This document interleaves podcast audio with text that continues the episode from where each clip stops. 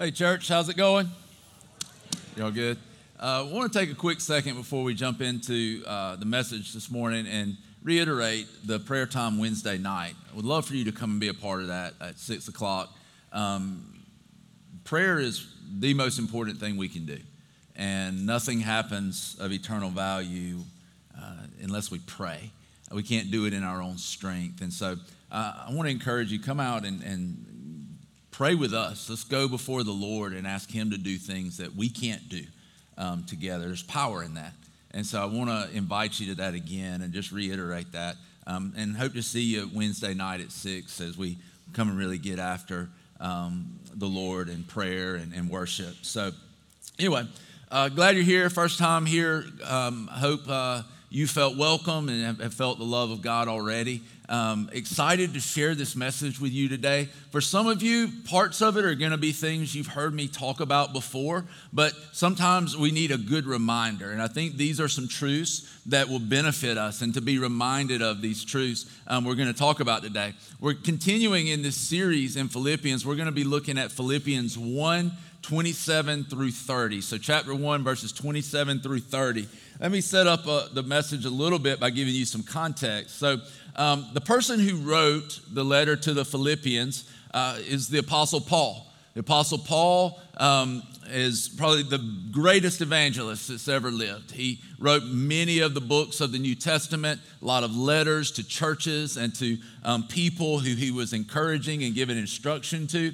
And so he was super uh, powerful in the Lord. The Lord used him in incredible ways. Um, one of the ways he used him was in planting a lot of churches, starting a lot of churches. And so one of those churches is a church in a city called Philippi. You can go read about this in Acts chapter 16. It's a pretty incredible story of all that happens there. And so Paul, one night, he is asleep and he has a vision from a man, it says, in Macedonia. Macedonia was the area in which Philippi is one of the cities there. He sees uh, this vision. He gets up, feeling like the Lord has led him to go there and preach the gospel. Um, and so he goes and preaches the gospel. People get saved, and the church in Philippi begins. Um, Paul always had a strong affection for this church. And when you read Acts 16, you see all that the Lord did. You can kind of understand this. And he loved all the churches, but there just seems to be this really strong affection that Paul has for the church in Philippi. And so that's the church we're reading about. This letter was written back to them. That's the man we're reading about, the Apostle Paul, who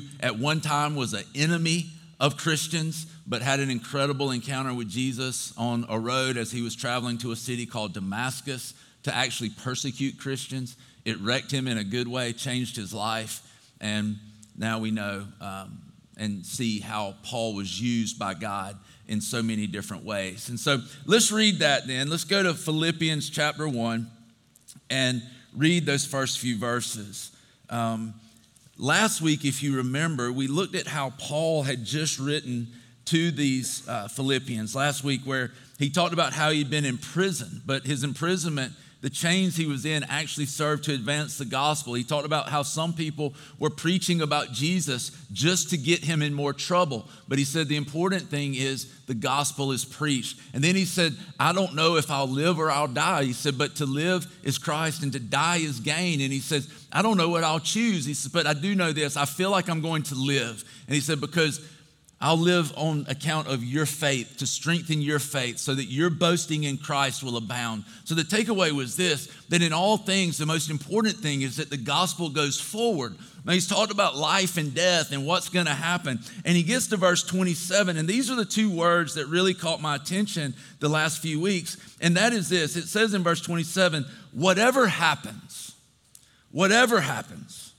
conduct yourselves in a manner worthy of the gospel of Christ then, whether I come and see you or only hear about you in my absence, I will know that you stand firm in the one Spirit, striving together as one for the faith of the gospel, without being frightened in any way by those who oppose you. He says, This is a sign to them that they will be destroyed, but that you will be saved, and that, that by God.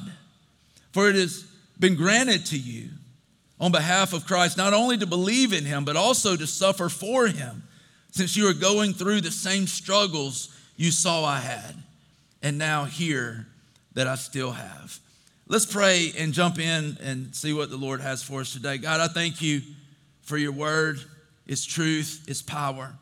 I thank you that it does pierce our hearts. I pray right now, Lord, that your spirit would stir us, that our hearts would be stirred, that our hearts would be awakened, that we would have ears to hear what you say, Holy Spirit, that the word that, that, that we hear, God, that comes from you, Lord, your word, your truth, God, that it would begin to set us free, that we would be free not to do what we want to do, but free to do what we were created to do, to fill the earth with the knowledge of your glory. Lord, encourage us, challenge us, rebuke us, correct us, whatever it takes, Lord, to get us in line with your design for our lives. Lord, we love you and we thank you and we praise you. I thank you for every person here today. I pray you'll speak to their hearts, Lord, and that they would receive what you have for them. We love you, Father. In Jesus' name we pray. Amen. Amen. So I, have noticed this, um, I guess, thought pattern that I have. Um, whenever I get on an airplane or maybe a roller coaster, something like that, here's kind of how my thought pattern works. I look at it and I think, there are hundreds and hundreds of airplanes that take off and land every day my odds are pretty good, right?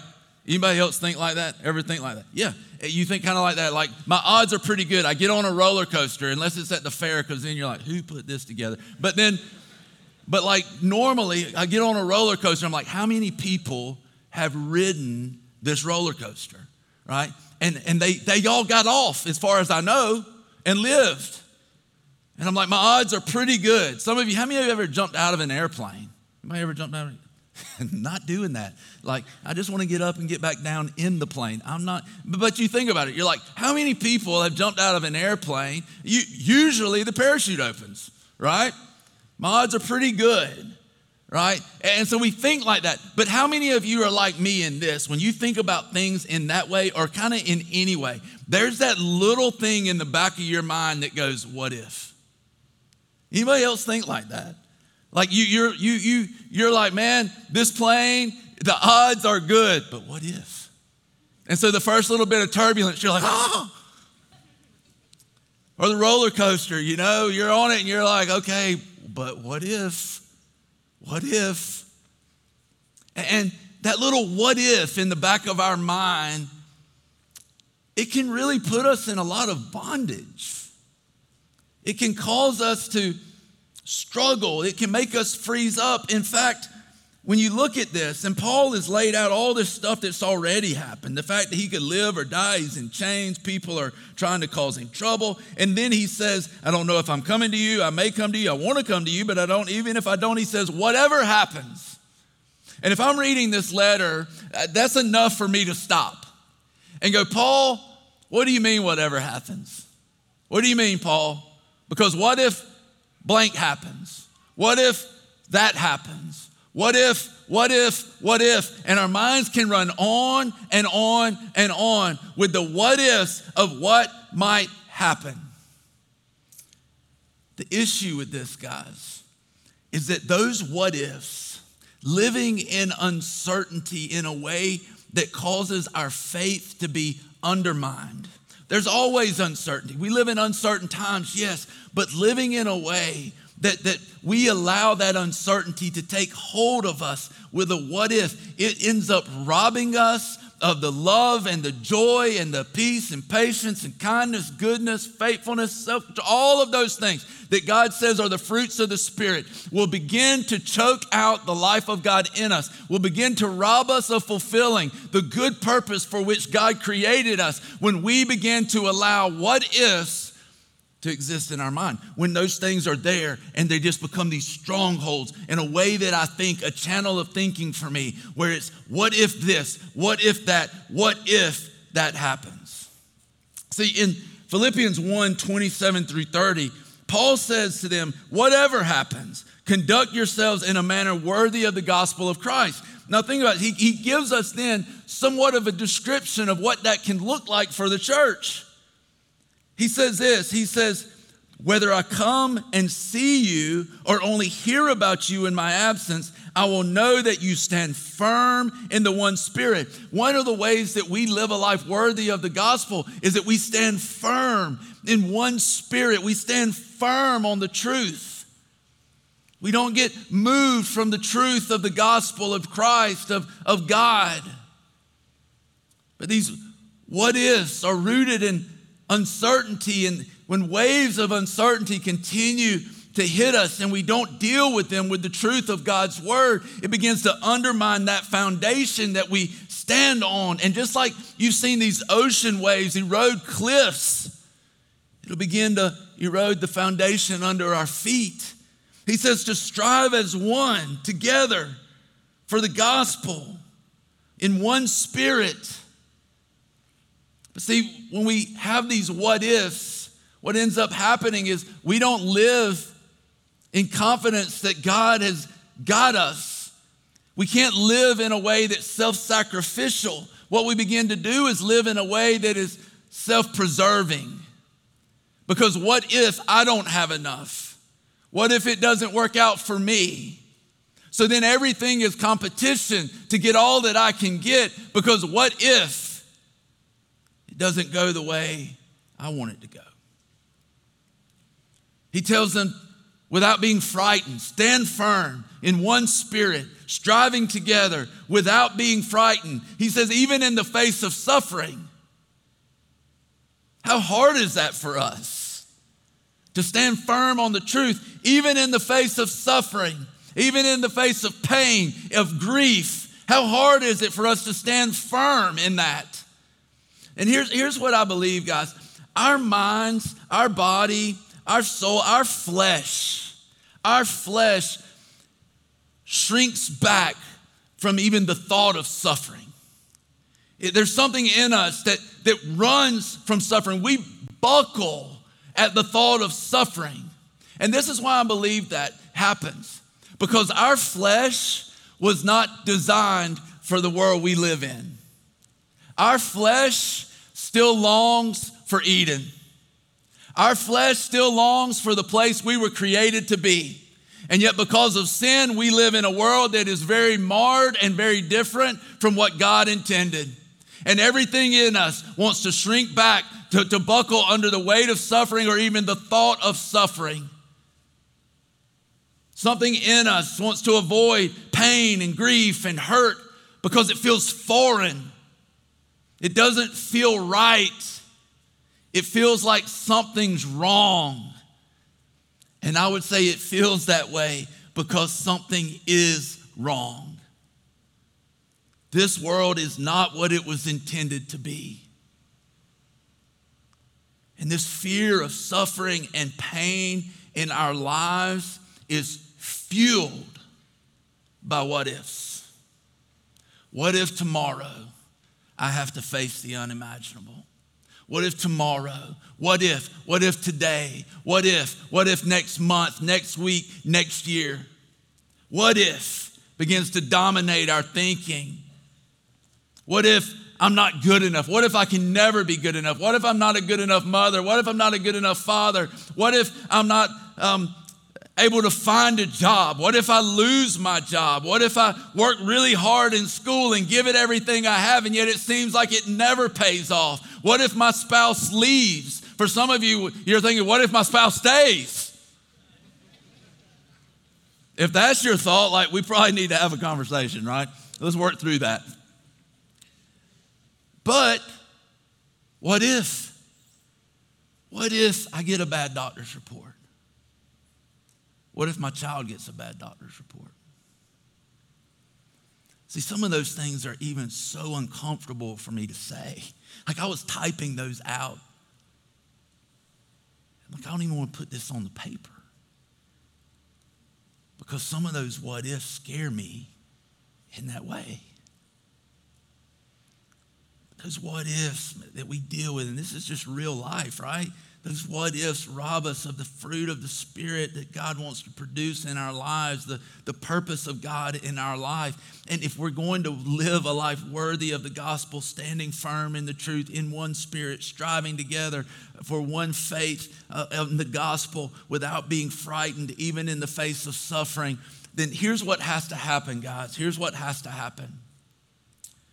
If we're going to live a life worthy of the gospel, and I want to pause because I want you to understand this. Paul is not saying live a life that makes you worthy for Jesus. Live a life that makes you lovable. That's not what he's saying. You couldn't be more loved than you already are. What you have to understand, y'all back them up, man. Somebody was clapping last week, nobody else clapped. I felt so bad for them. But you couldn't be more loved than you are right now. And, and I want you to understand that. He's not saying make yourself worthy of Jesus' love. I don't care where you've been. I don't care what you've done. I don't care who you've done it with. I don't care how many times you've done it. Right now, God loves you tremendously. And if you've never come to faith in Christ and you've never experienced His love and you've never been filled with His spirit of love, then today God's arm is not too short to save you. Period. But what about, I don't care. If Jesus can save me, He can save you. And I know some of y'all, and if He can save y'all, He can save me. I'm kidding. but what I'm telling you guys, is he's not saying make yourself worthy of Jesus' love. What he's saying is live a life that is worthy of the gospel. Live a life that is a proper response to Jesus' love. See, that's very different. Live a life that is a reasonable, logical response to all that God has done for us through his grace, through Christ, through the cross, through the resurrection, through the gift of His Spirit, just live a life worthy of that. That, that there's a reasonable response to that. And so He tells us this. He says, to live this life. But here's the thing if we're going to live that life, here's what we have to do we've got to escape the bondage of the what if. We've got to take the what if and we've got to turn it into an even if. See, here's the thing if you look at what you don't know, if you look at the uncertainty, how many of you feel like we've had some uncertainty in the last two years? How many of y'all feel like we just woke the tiger? Like it could just be getting started. Sorry, downer. Super Bowls not, yay, but but we live in uncertainty, and it seems like uncertainty is still still ahead, is still around. No matter what, even in the best of times, there's uncertainty. We'll never escape uncertainty. If you look all, if you're always looking at what you don't know, then you are forced to live in what ifs. But here's the thing if you and I can begin to look at what we do know, what we do know, then we can begin to live in even ifs, which is a huge difference. Even if blank I'm going to be okay. Even if God will give me the strength, God will give me the grace. What I don't know leads me to what if. What I do know can lead me to even if. So you can begin to turn your what if into an even if when you begin to know this. Number one, God is good you can continue to change that what if into an even if when you begin to know that God is sovereign. And you can take that what if and take it another step fur- further towards an even if when you know that God is faithful.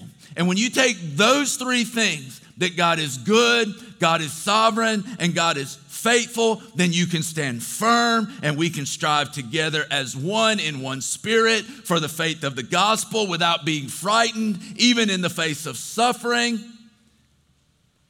When we know that God is good, God is sovereign, and God is faithful. And listen, and you can trust Him. I want to unpack those things a little bit. The first one is this God is good. Have you ever done something that was supposed to be good for you, but you questioned, is this really good for me? Diet, exercise. Have you have ever been exercising and you're like, I don't know if this is helping me or killing me? How many of you walked up a flight of stairs and thought the same thing, right? Like, I don't know, is it even worth it? I'm just going to turn around.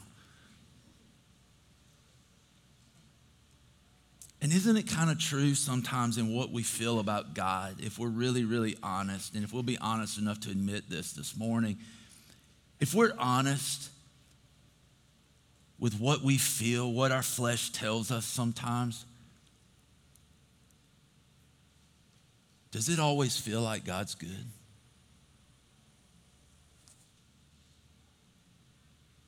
Does it? Let me answer that for you no. But see, this is where we have to live not according to our feelings, but according to truth.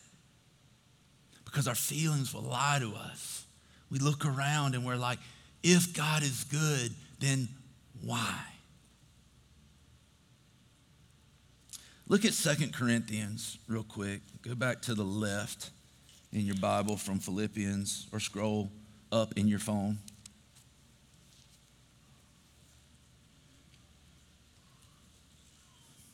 So, the same Paul that wrote Philippians wrote Corinthians, the letters to the Corinthians. And he's writing to them and he's talking about some visions and revelations that God gave him. He, he, even talks about being taken into heaven, seeing things that are too great to, to even speak about, that were so incredible. And he says that because of that, he said God gave him a thorn in his flesh so he wouldn't become conceited. And he says three times in verse 8, I pleaded with the Lord to take it away from me, to take this thorn away. Scholars debate on what the thorn was. And in a way, it would be cool to know, but in a big way, it doesn't matter. Whatever it was, was there. And it was an issue and a problem, and it plagued Paul. And he says this He says, Three times I pleaded with the Lord to take it away from me. But he said to me, My grace is sufficient for you, for my power is made perfect in weakness. Therefore, I will boast all the more gladly about my weaknesses, so that Christ's power may rest on me. That is why, for Christ's sake, I delight in weaknesses, in insults, in hardships, in persecutions, in difficulties. For when I am weak, then I am strong. Now put yourself in Paul's situation. Some people think this was a physical ailment. Some people think it was literally what they said a messenger of Satan, something demonic. It could have been a person that was coming against him or people coming against him. But people debate on it. But whatever it was was plaguing Paul. Now put yourself in that situation that it is bothering you so much that you plead three times with the Lord. Plead, beg, God, Take this away from me. And God says, My grace is sufficient for you. Does that feel like a no? Yes. That would feel a lot like a no. But I want you to see this. This is so incredible, so amazing, because God didn't give Paul a no, God gave him a greater yes. He said, Paul, my grace is so good my grace is so powerful. My grace is so effective in your life. My love for you is so great that I will always do for you and in you and through you what you cannot do for yourself. And he says, My grace is sufficient, Paul, not even just for this thorn that you're dealing with. My grace is sufficient for every thorn you'll ever face. And no matter what you face, I'm going to bring you through it. No matter how much it may hurt, Paul, because I know you weren't created for this world like this. You were created for paradise, you were created for Eden. And I know it's going to hurt, but you know what? I'm going to be there. And I'm going to strengthen you. And when you think you can't take another step, I'll take that step with you, Paul. He says, My grace is sufficient for his strength is made perfect in our weaknesses. And that's great for Paul, right? But is that true for us? And I would say yes. It is absolutely true for us. And you can say, well, how do we know that? And I can point you to a lot of scriptures like Romans 5 8 and 5 10, where it talks about how even while we were enemies of God, like God saved us through Jesus. Even when we were sinners, Christ died for us. And I can point you to those scriptures. But here's the thing I would point you to because if you look at this one thing, there is no way to not realize that God is good. And this is the thing I would point you to the cross. It is impossible to look at Jesus hanging on a cross, beaten, bloody, and, and that part not even being the worst part of it but our sin placed upon him, the one who had no sin. The wrath of God falling on him so much for the sin of the world, your sin, my sin, all of them,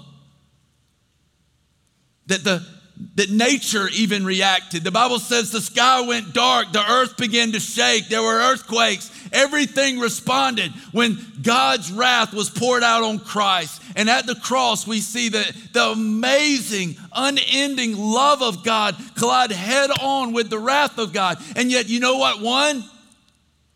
Love. Because God accepted his sacrifice for our sin. And he died on that cross. And they put him in a tomb. And three days later, God put his spirit in him and raised him. And he appeared to him for a while, and then he ascended to heaven and he sent back the Holy Spirit. And you know how I know that the best is yet to come? It's, it's not just because intellectually I agree to it, it's not just because I, I've convinced myself, it's not because everything is perfect in my life. You know why I know? I know because his Spirit says so right here.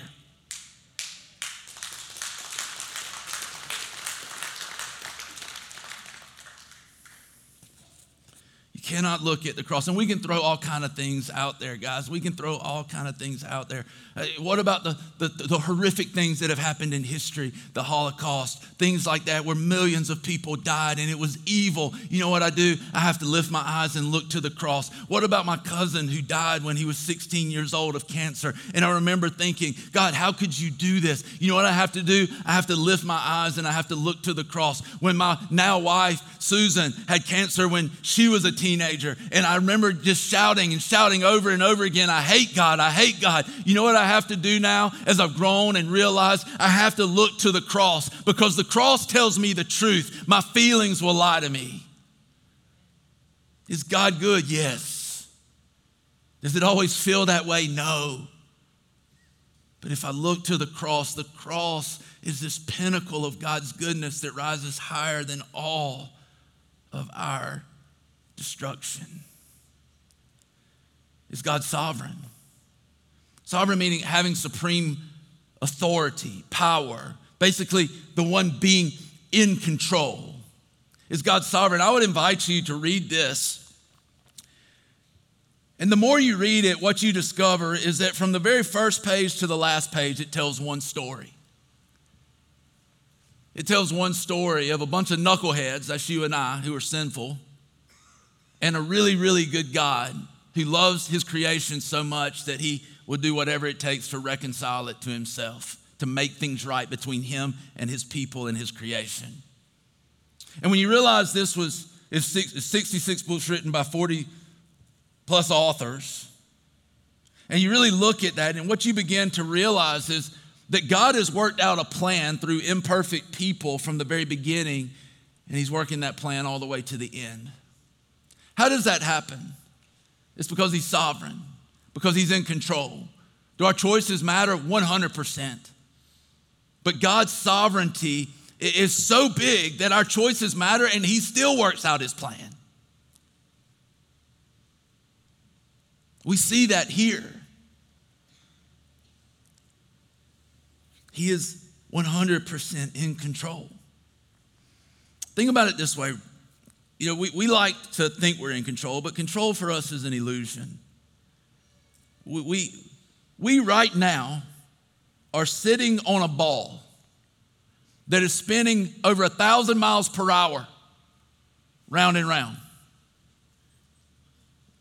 At the same time, this ball that we're sitting on is moving around the sun at 67,000 miles per hour.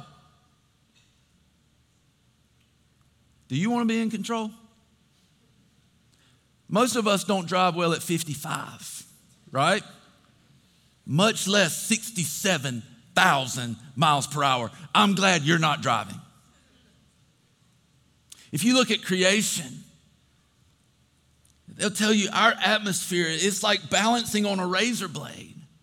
A little bit less pressure and it explodes. A little bit more pressure and it implodes. Someone's holding that together. If you can believe in a creation without a creator, then you got way more faith than I do.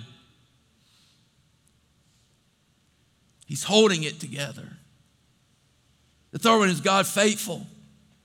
How do we know that God's faithful? I'd invite you again to read the Bible. Read all the promises in here that God has fulfilled, that He has promised over thousands of years. He has promised and He has delivered. If I were to tell you 10 things over a short period of time that I was going to do, if I told you the 11th thing I was going to do, would you believe me? For the most part, you'd believe me. But what if this was over thousands of years? That did everything I said I was going to do. We sang the song Faithful Right Now. He has been faithful right now, He has been faithful then, and He will be faithful in the future. We look at His past performance and how faithful He has been, and it's undeniable. Undeniable.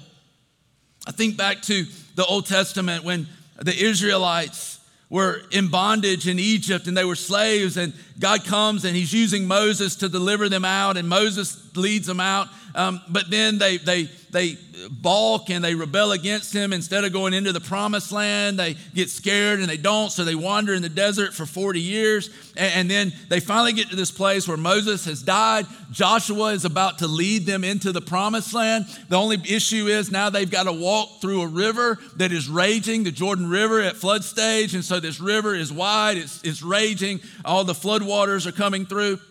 And God tells them, put this box, the Ark of the Covenant, on your shoulders, which represented his presence. He says, let those priests walk out there, step into the river. As soon as they step into the river, the river will part and you'll walk through on dry ground. And so they do that and they walk through, and God does this incredible miracle. They get to the other side of the river, and Joshua tells the people, they says, appoint 12 people, basically one person from each of the 12 tribes of Israel. And he says, send them back into the middle of that river and let them grab a stone. And you grab a stone from the middle of that that river and you bring it back, and we're going to pile those stones up. And he says, Those are going to become memorial stones so that when your children ask you, What has God done for us? then you can point to those stones and you can tell him about how he delivered you from, from Israel. You can, or from Egypt. You can tell him about all the great things he's done, how he held you and took care of you in the desert for 40 years and your clothes didn't wear out. You can tell him all of those things. Here's the thing I want to encourage you to do. You need to think about the memorial stones in your life. All the times you thought it was over, all the times you went through hell on earth, and yet God was faithful to bring you through. And all those memorial stones are things you look back at and you say, you know what? I'm facing this thing now, but you know what? If He was faithful then, He'll be faithful right now too. We all have our own memorial stones. I think about my own life. I mean, even just things as simple as the sun coming up. I mean, the sun came up this morning, it came up yesterday. I'm betting there's a pretty good chance it's coming up tomorrow. The odds are, right? This has happened for who knows how many years. Like, we are not going to debate that today.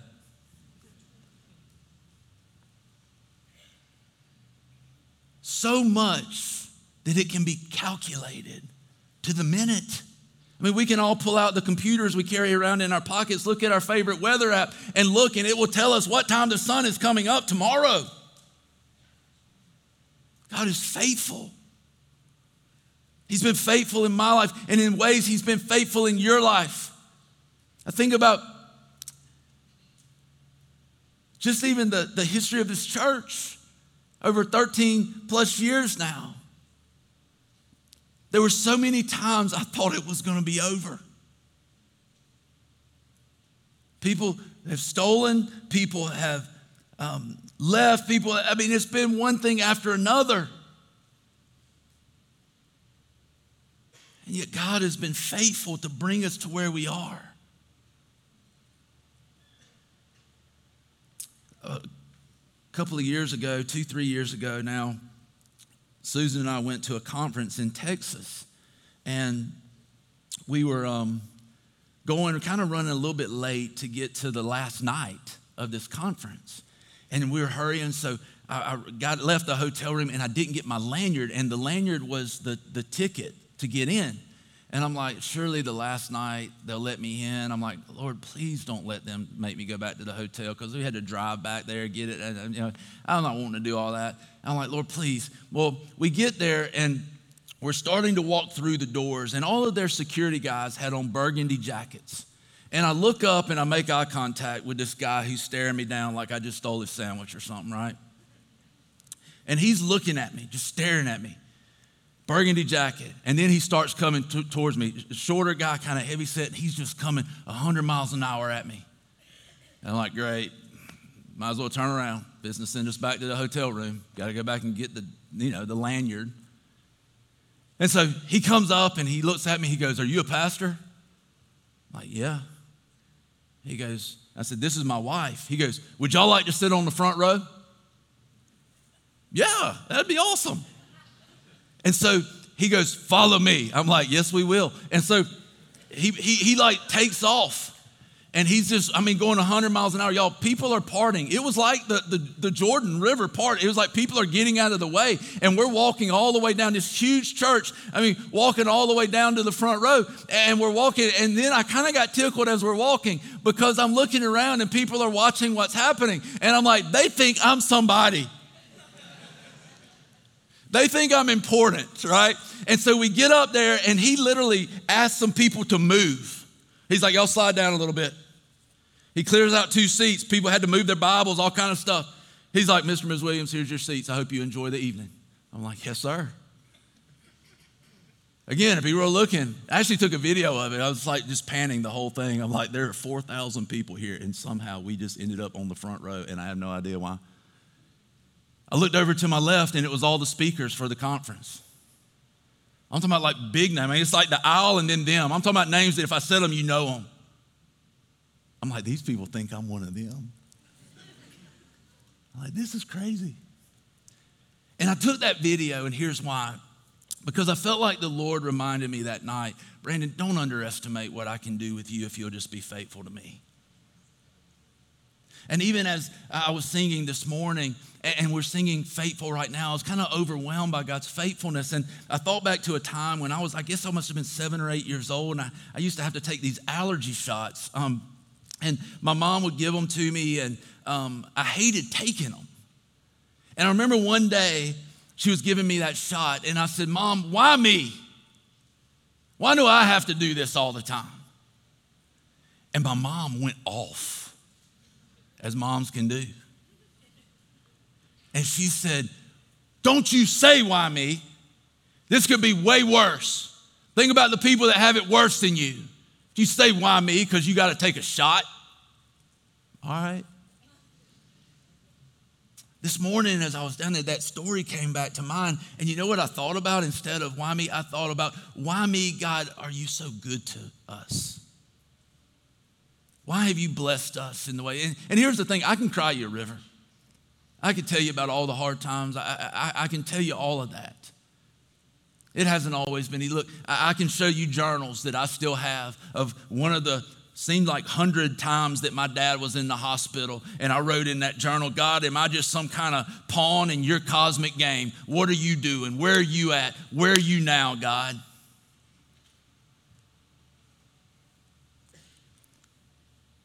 but as i've realized that even in those times god is good and god is sovereign and god is faithful and he's proven that over and over again. I'll tell you one last one It's really silly. But it was just another reminder, and this is not to pat me on the back because I had nothing to do with this. But when I first got saved, um, probably a year or two after I got saved, Susan and I went to a concert in Augusta, and one of my favorite worship bands was the David Crowder Band. And we go up there and we're like in, I'm talking about in the nosebleeds. He looked like he was about this tall. It was cool to see he was taller than that when he came here. Um, but he looked this big from where we were. And we're watching and it was awesome. And, you know, we, we left and it was cool. Well, the Lord the other day spoke to me and was just like, Brandon, do you remember that? I'm like, yeah. He's like, you know when you went to see David Crowder? And I was like, yeah. He's like, well, how about this time David Crowder came to you? And he would not leave me alone. Like he was always like, where's Brandon at? I mean, he didn't do that. He, he didn't know. He had no idea. I didn't even meet him. I had nothing to do with him coming here. Nothing. I mean, it's nothing to do with me. But the Lord was like, don't underestimate what I will do if you just stay faithful.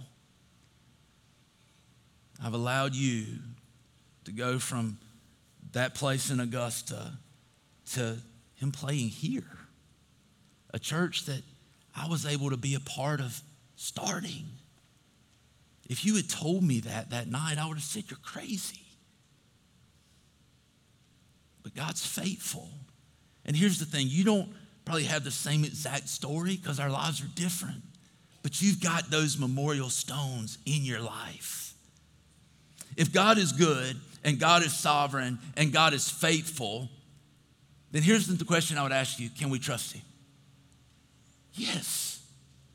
Listen, this is the question I will not ask you can we understand Him? Because the answer to that is no. His ways are not our ways. And thank God, God that, that He is bigger. And there is mystery because He is so much bigger.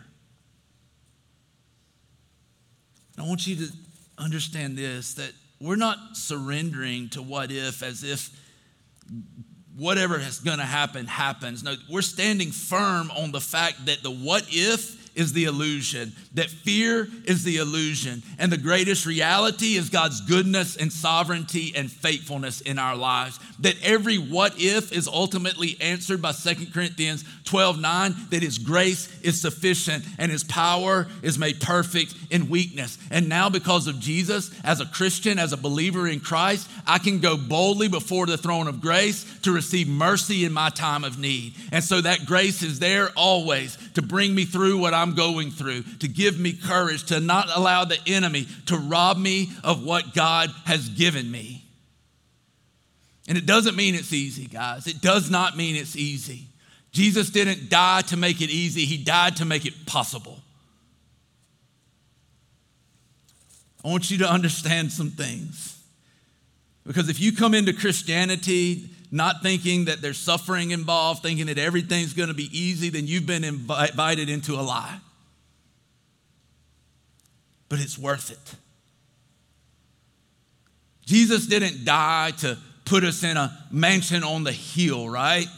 Jesus died to give us a home in heaven, so much greater. He didn't die to fulfill the American dream for us, He died to fulfill a kingdom mission.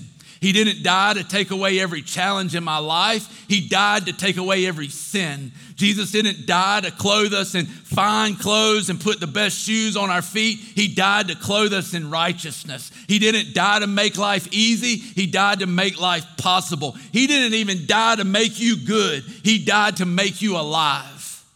He didn't die to fill your bank account. He died to fill you with the Holy Spirit so that when you face the things of life, the uncertainties of life, and your flesh is telling you it's not going to be okay. The truth is telling you, yes, it is. Because for those who are in Christ Jesus, the best is always yet to come. And I can always declare with confidence that I'm going to be okay, that we're going to be okay, because not even the gates of hell will prevail against the church of Christ.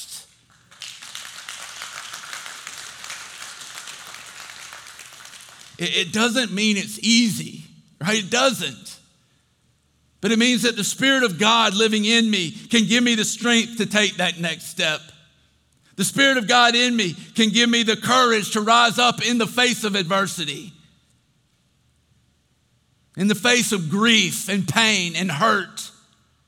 When I lean into Jesus in my weaknesses, He says, I'll take your weakness and make you strong. My grace will always be sufficient. Today,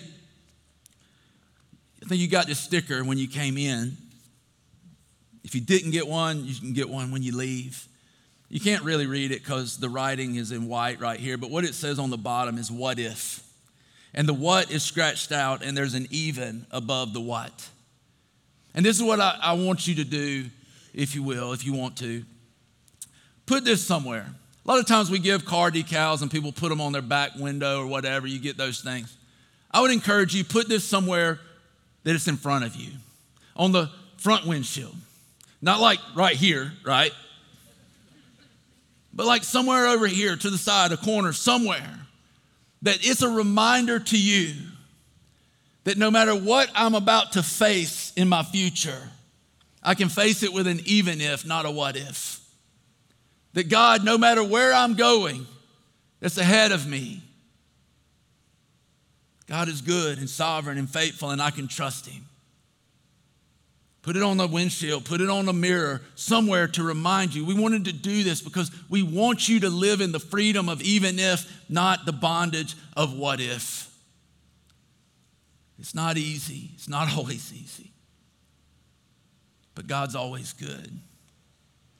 And He's always sovereign, He's always faithful. And for those who are in Christ, the best is always ahead of us. Real quick before we go, we're out of time. I, I do want to offer this. If you came here today and you had no relationship with God, no relationship with Jesus, but today the Lord has spoken to your heart and you know He's calling you to Himself. And today, very simply, you would say, I want a relationship with God through Christ. I've never had that. I know my sin needs to be paid for, and I recognize He paid that price for me. And today I'm making Him the Lord and Savior of my life. We want to celebrate that with you. We want to help you take your next steps. So before we leave here, I don't want to leave without giving you this chance. If today's a day of salvation for you and you say yes to Jesus for the first time, just put your hand in the air. You're not going to drag it out. But today you know I need Christ in my life.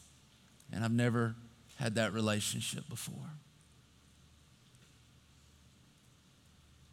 Then I want to pray for us because I know there's a lot of us in here today who are facing some things that are uncertain. They can easily be what ifs. But we're going to go to the Lord and believe that He'll give us the courage through His grace to face those as even ifs with confidence. Lord, I thank you for that. Lord, would you continue to grow us? Give us eyes to see that the greatest reality is your goodness, your faithfulness, and your sovereignty.